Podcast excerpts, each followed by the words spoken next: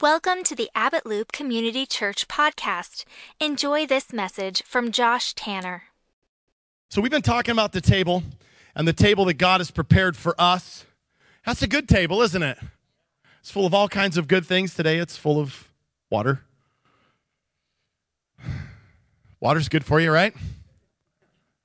Better than muffins, apparently. Somebody told me that last week.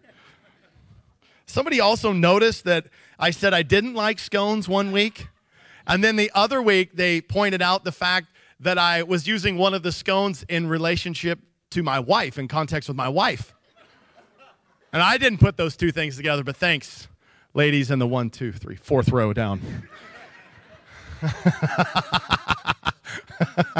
uh, good observation, thanks. There's no correlation to me liking scones or my wife. Um, I love my wife, she's fantastic. So what we're talking about is we're just unpacking. There's a really cool passage in uh, Psalms twenty-three that God's our shepherd, the Lord's our shepherd, and in him we want, we lack nothing. And he leads us through the valley of the shadow of death, all these places, but he's prepared a table for us, even in the presence of our enemies. God has prepared something good for you. Then we talked about Jacob and Esau, and how Esau traded his birthright for simply a bowl of stew, what he honestly could get on his own. He traded the goodness of God and the fullness of what God had prepared for him, his birthright and the blessing, really for what he could earn on his own. He didn't want what God had provided for him. He really wanted what he could provide for himself. Last week, we talked about that we can give up our position at the table, that no longer we just go, you know what, I don't want to sit here anymore. And why do we not want to sit here? We decide, I don't want to sit here because I'm offended. So I give up my spot to eat at the master's table and to get all the best that he has for me, to go then eat what I then think is my birthright, which is just bitterness, the bowl of stew that is what the enemy has prepared for me. Uh-oh. That was a good message if you wanted to go back and get it. You can. Just give you the highlight reel right now. Today, we're going to talk about drawing near to God. What is... Like, what is so good about this table that he prepared for us? What's so good about it? And then how do we get the best from it? How do we get the most out of what God has prepared for us? We obviously know it's not going to be in pursuing sin. Sin is a distraction. It's a drawing away. Certain sins, actually, we're giving up our seat at the table. We're actually saying, hey, somebody else can sit there and eat my food instead of me. But when we decide we want all of what God has for us, we need to, we need to do what the Bible says here in James chapter four, seven. It says, submit yourselves to God, then resist the devil, and he will flee from you. There is a submission and a resisting in our intimacy, our relationship with God. God, I'm submitted to you. I want everything you have from the table. In fact, I don't think anything else will be better for me than to just get what you've provided for me. And I resist the devil and what he's prepared for me. And he'll flee from us. And it says in verse eight, come near to God. And this word means draw near. Draw near to God, and he will draw near to you. Ooh, I want some of that. God, I want draw near to God, and he'll draw near to you. Wash your hands, you sinners, and purify your hearts, you double-minded. Isn't that just interesting how it talks about double-mindedness? Oh, God, I want some of your presence, but then I want some of the sin in my life too. There's even more. I want you to look at this. Put up this pendulum principle, this little image here. There's more than just the external worldly sin. You know that there is, there is a religious kind of sin that we can be a part of too. You're like, oh, no. He's coming after me. So I'm coming after you right now. There's a place in the church where we can live in just dead religion. How about when we think judging others is our job? And we do it in the name of Jesus. We say, oh, yeah, this is what God called me to do, is judge everybody else and make sure they measure up. Uh-oh. And sometimes we actually think that just reading our Bible makes us more spiritual. I go to more prayer things than you, and a competitive spirit begins to jump into our religiosity. And so I get, I'm better than you, Christian type thingy going on. And so actually I'm competing with you. How about even churches? We go, I'm a better church than that church. Like, really? Does that really matter? Does that produce kingdom fruit in our life? You can say it, no, it doesn't. Even sometimes we go, I got to get up every single morning and I got to pray for X number of amount of hours every morning. And I also have to, uh, you know, read my Bible for this much time. And does that make you more spiritual? Does that actually cause you to be connected to the Lord? Sometimes it can, but it doesn't necessarily, okay? It's not that those activities can't be good. They can be, but they can also be pulled over into this space that is really dead works. It's religious activity that is not coming from a place of faith, a place of intimacy with God, and therefore producing righteous lifestyle, rightness, or intimacy with God, okay? This is what I want you to see, is that that actually creates energy, so that when you and I begin to move towards the world, or we begin to move towards religious behaviors that are not coming from our belief system, it's like a pendulum that pulls, it's pulled up and it creates energy. We do this with our children. Oh, we love to do this with our kids. We love to get them to behave right. We love to push them way over here and just get them to be right. Oh, man, if you can just measure up and do all the right stuff, and then, then you'll look good. And then, you know, basically, I'm going to control you with fear of punishment. If you don't behave like a Christian should, or like a Christian kid should, then I'm going to I'm going to thump you when we get home. So we start pushing them way up here. What happens when those kids get cut loose from your presence?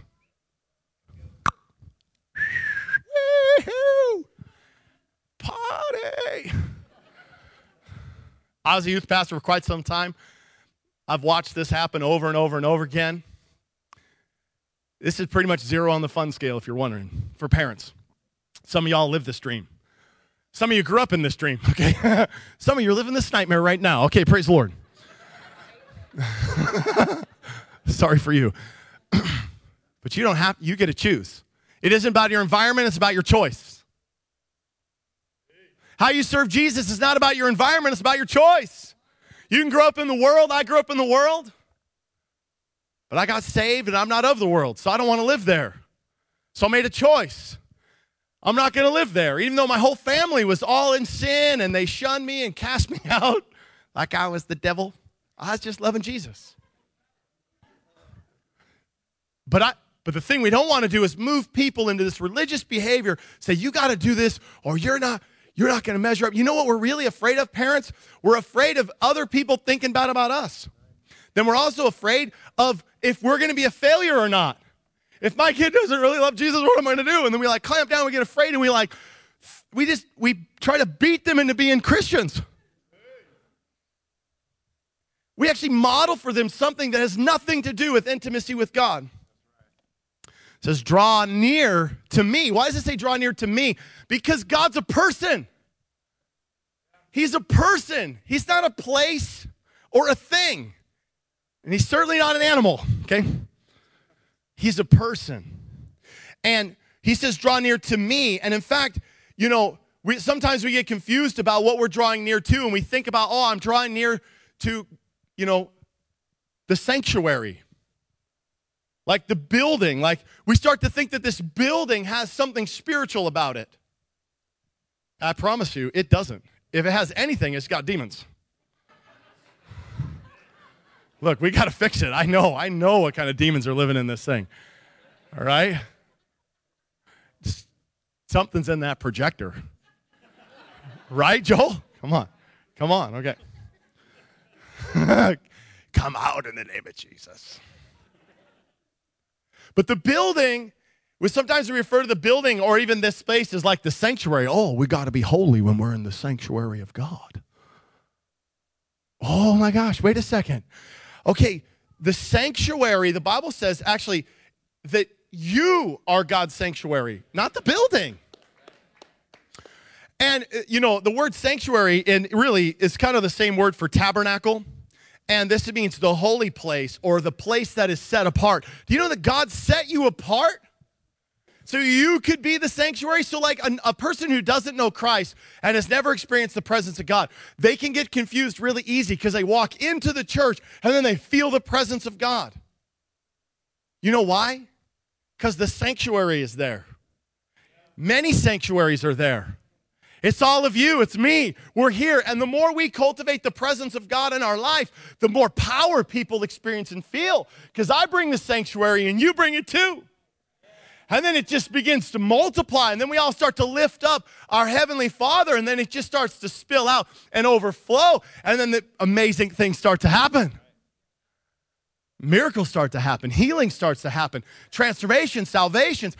Cool things happen when we collectively work together and we worship the one living God together. But it isn't about the building. It's about the sanctuary, and you are his sanctuary, his holy place, the place where the Holy of Holies dwells. This is the, where the Shekinah glory in the Old Testament would come. The fullness of his presence would come down into the Holy of Holies. That's you. But that's not a thing. He's a person.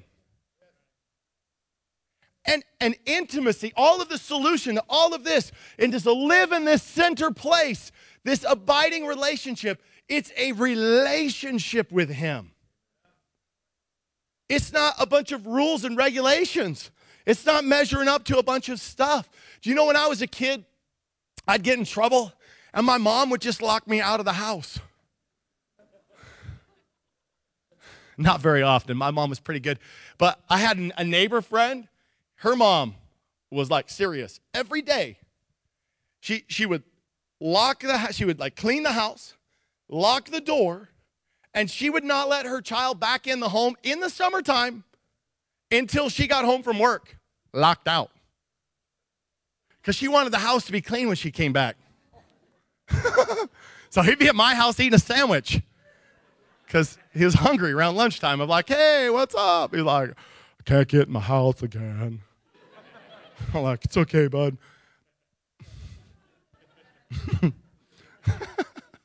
So sad we're laughing at him. He's, it was so sad. Okay. A lot of times we think about God this way. Is that, oh, he's not going to let me into his sanctuary, his holy place, if I don't do all the Ten Commandments and get it all right and measure it all up. Because if I get it all measured up and I get it all right, oh, then I can get into the presence. He'll let me in sometimes when I'm clean enough. When I've washed my shoes and I'm not going to dirty up his sanctuary. This isn't the God we serve. That wrong conception of God, our perception of God, will cause you to not press in. It'll cause you to just try to live with religious behaviors that don't do anything for you. But if you, but if you shift what you see and you shift how you see God, it'll change the way you engage him. Because if he's a thing, you kind of, it's a bunch of rules and stuff, and he's a bunch of things that you have to measure up to so you can barely get in, but you can't really know him, then you're not going to really press in. But when you see him as a person, see, God is three parts, Father, Son, Holy Spirit. All three parts, fully God. Not one part should be neglected. See, Jesus said, I'm the Father, and the Father's in me, and I'm in the Father, and if you're in me, you're in him too. And he says, listen, I got to go so that you can experience the third part of me, my friend, the Holy Spirit, who's me. It's weird. It's so it really is biblical to talk about yourself in the third person. If you're God, I guess, but all right. Stay with me, stay with me. The Holy Spirit, he says, you need the Holy Spirit. He's going to come live inside you. You actually need him because he's going to, I'm going to make you my sanctuary. What? Because they understood what the tabernacle was. They understood what that meant. They're like, what? Holy of Holies, he's coming to live in me. Holy, the Holy Spirit, I'm going to get to know you personally. So when you see God as a personal relationship, it changes the way you engage. Oh, Holy Spirit, you're my friend. I want to know you. And from that place, I want to experience you. See, he's a person, he desires to be understood, loved, respected, valued, seen, heard, thought of, spent time with like everybody else. Because he's a person and we're made in his image to be like him. Hebrews four sixteen says, let us come boldly into the throne of our gracious God. There we, we will receive his mercy and we will find grace to help us when we need it most. You see what we get when we press into the table, when we press into the relationship with the Lord, is we get mercy. He's our gracious God. We find grace. We find help when we need it most. You find mercy when you come boldly into the throne, which is the forgiveness for all your sins, by the way. He's like, you don't have to clean up to press in. You don't have to clean up to press in. My mercy's covered that. When you press in, mercy goes up. You press in. Listen, you don't have to be powerful and do everything right and be perfect. You just have to press in, and I'll make you perfect. You don't have to pre- you don't have to be have it all together. You don't have to have all the answers. You don't have to know any answers. You just have to press in, and I'll pour out wisdom on you. I'll pour out my grace, my unmerited, unearned favor on in and through your life. But it's about relationship because he's a person.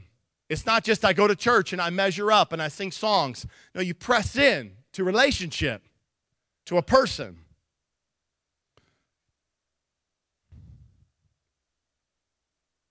So when we look at this, this, this principle, let's go back to this pendulum thing again. When we look at this, when we look in this space, we think about this, Hebrews seven eighteen says, the former regulation is set aside because it was weak and useless. Talking about the law, verse nineteen. For the law made nothing perfect, and a better hope introduced. It's introduced by which we draw near to God. This is amazing. Okay, God is not, Jesus said, I didn't come to abolish the law, I came to fulfill it. But you have to understand what the law does. It is an exposer. Exposes you, it exposes God. Says he's God, you're not. But it don't help you. It does not help you get better. There's a better way. A better way. He wants to introduce you to a better way. I want to introduce you to a better way. You know what his name is? His name is Holy Spirit. I want you to meet him today. He wants to be your friend. He wants to fill you up. And you know how you get to him? Through me, Jesus. I'm not Jesus. I'm speaking as if I am. Third person again, okay? Jesus says, you get him to him through me. I, did, I just did it all. I did all the heavy lifting so you can experience him. But it's to draw, the better way is to draw near to God, not by what you've done or how you measure up, but by what he has done. But don't be mistaken. Sin will shipwreck your faith. Sin will damage this intimacy relationship that you have because he's a person. The Holy Spirit is sensitive. He's a person like you and me. If you sin against your spouse, you're going to damage your relationship. I'm not saying you're ending it, right? But you'll damage it. You can hurt it. That's real. But you can damage and hurt your relationship with the Lord. Not permanently. His mercy is permanent, forgive you everything. But you are going to affect the way you have relationship and intimacy with God if you introduce sin into your life. Do not be mistaken. First Timothy one nineteen says, cling to your faith in Christ and keep your conscience clear. For some people have deliberately violated their conscience. As a result, their faith has been shipwrecked. This happens. It's where we think, oh, it doesn't, God's grace just covers all sin and I can just do anything I want. It's me, it's all great. But what happens when we do that is we begin to introduce the motor oil of life into our life. Oh, sin doesn't matter. It's no big deal. But you're pouring it into your vessel. You're the, you're the what? You're the sanctuary. Is sin designed to be in the sanctuary? Just say no. Please, nobody say yes. I'm asking all these questions now, and I'm setting people up. No, the answer is no. But the more we do, the more we begin to cloud. This is why Corinthians says, hey, get rid of all that sin that so that weighs you down and so easily entangles you. He, you know, it's interesting, even in this example, it rests on top to cover up, press down. And like, then guess what we see and we think about? We feel this in our life. Even if we have all this other experience and power and presence in our life, we feel the weight of this sin just pressing us down. It's covering us up. It's covering up the glory in our life. How do we get, how do we get free of this? Oh, I just got to read my Bible some more. I got to like do some more Jesus gymnastics. Right? Jesus jacks. Super good at jumping jacks, you can tell. Been training for a long time. Or we get discouraged and we go, oh, it doesn't matter, forget it, I'm just going to the club, I'm going to just drink, I'm going to go eat whatever I want, do whatever I want, see whoever I want, be with whoever I want, say whatever I want, watch whatever I want. And we just start pouring more and more motor, more motor oil into the sanctuary, our vessel. One of the things that happens is when we do this, we start to we start to feel shame. And like, oh no, I don't measure up. I'm no longer good enough. And I I'm not I'm not worthy anymore. And, and, and the enemy loves this because then he just gets us paralyzed and we we won't press in and we we, we just get stuck. And every time we try, we instead we go to religious behavior to sort of cover it up, and we show up to church on Sunday and then we go back out, messing everything up all week.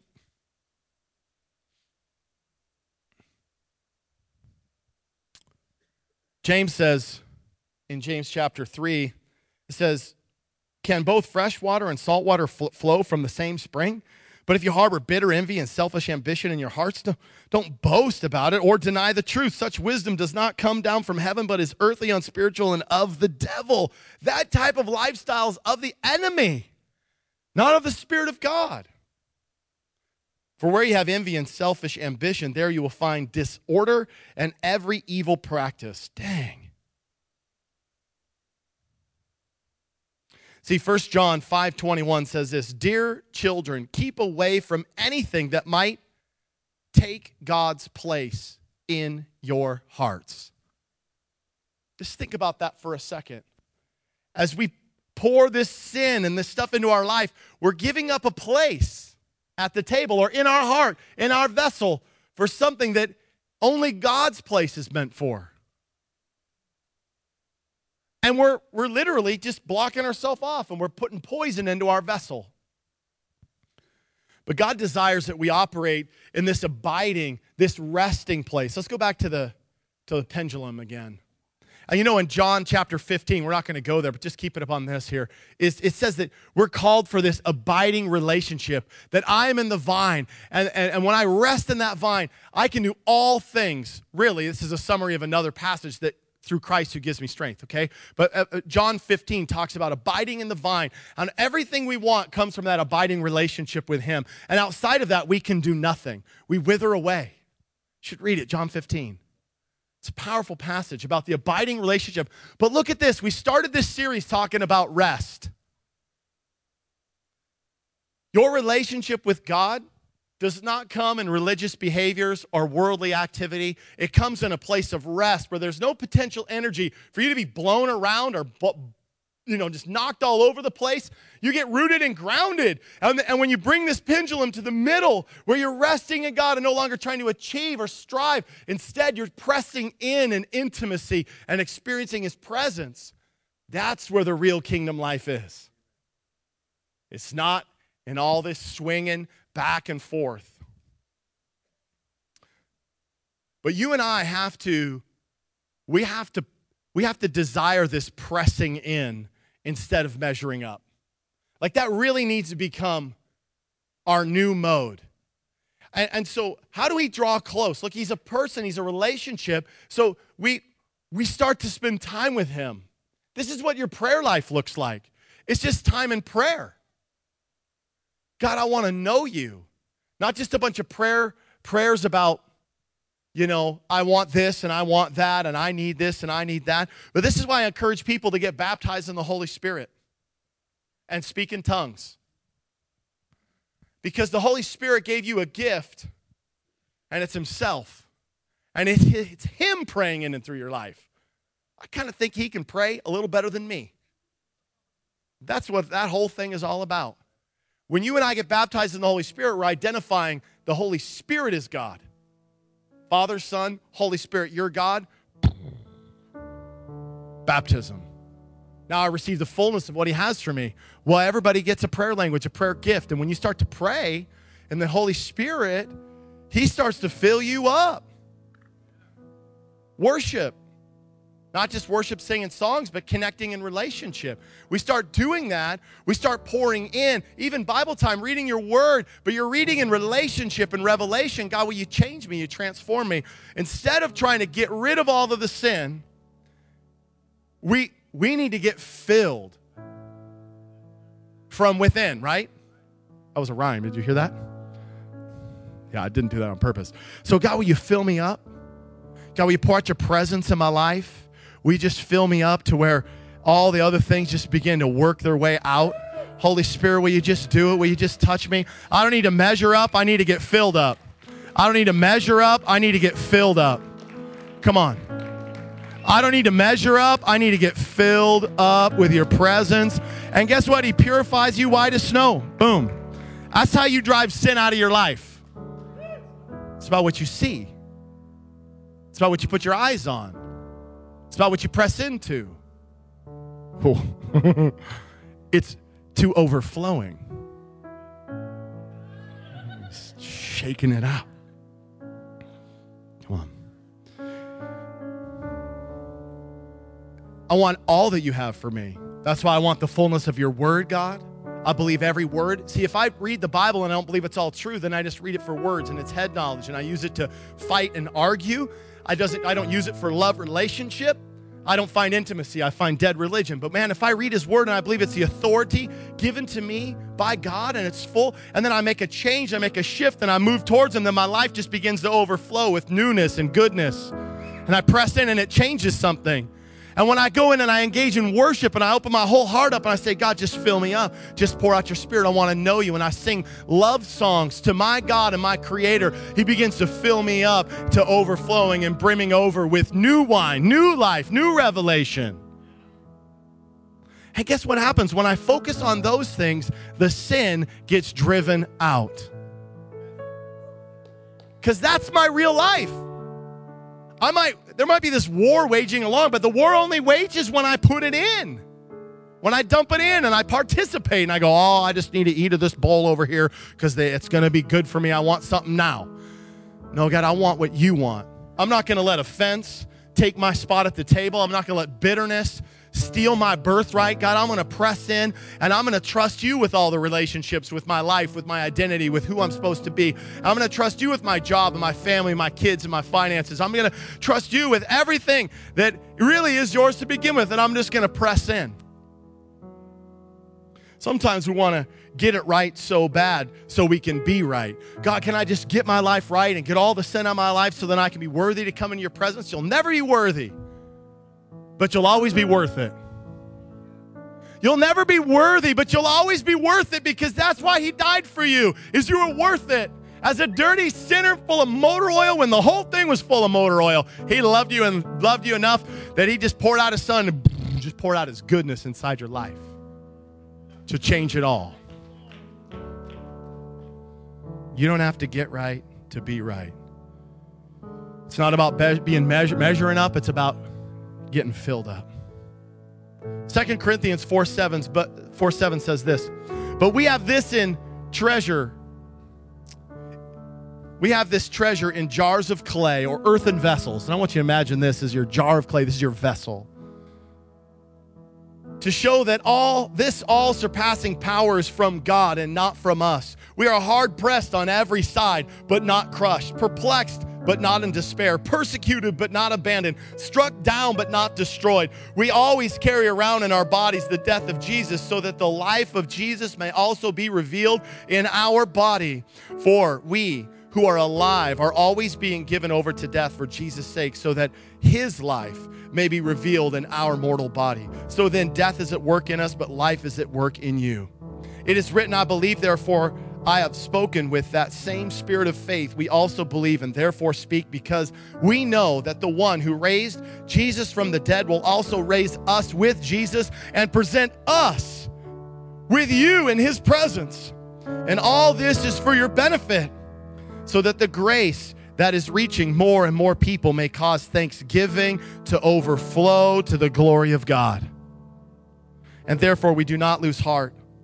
Though outwardly we are wasting away, yet inwardly we are being renewed day by day. For our light and momentary troubles are achieving for us an eternal glory that far outweighs them all. So we fix our eyes not on what is seen, but what on is what is not seen. For what is seen is temporary, what is unseen is eternal. And God, I fix my eyes on the things of the Spirit. I fix my eyes on your promise. I fix my eyes on you, Jesus, my permanent and lasting relationship. God, I draw near to you and you draw near to me. And the table fills up when you draw near to him. Your vessel fills up when you draw near to him. You want solutions for your problems in life? Press in. You need power to overcome your circumstances? Press in. You need mercy for your sin? Press in. Come on. You need grace to minister to others, to see them experience the glory of God through your life? Press in. I've been in meetings where the power of God has fallen so strong I can't even stand. Press in.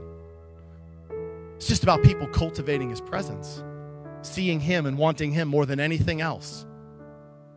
More than the bowl, more than the measuring up. God, I just want you.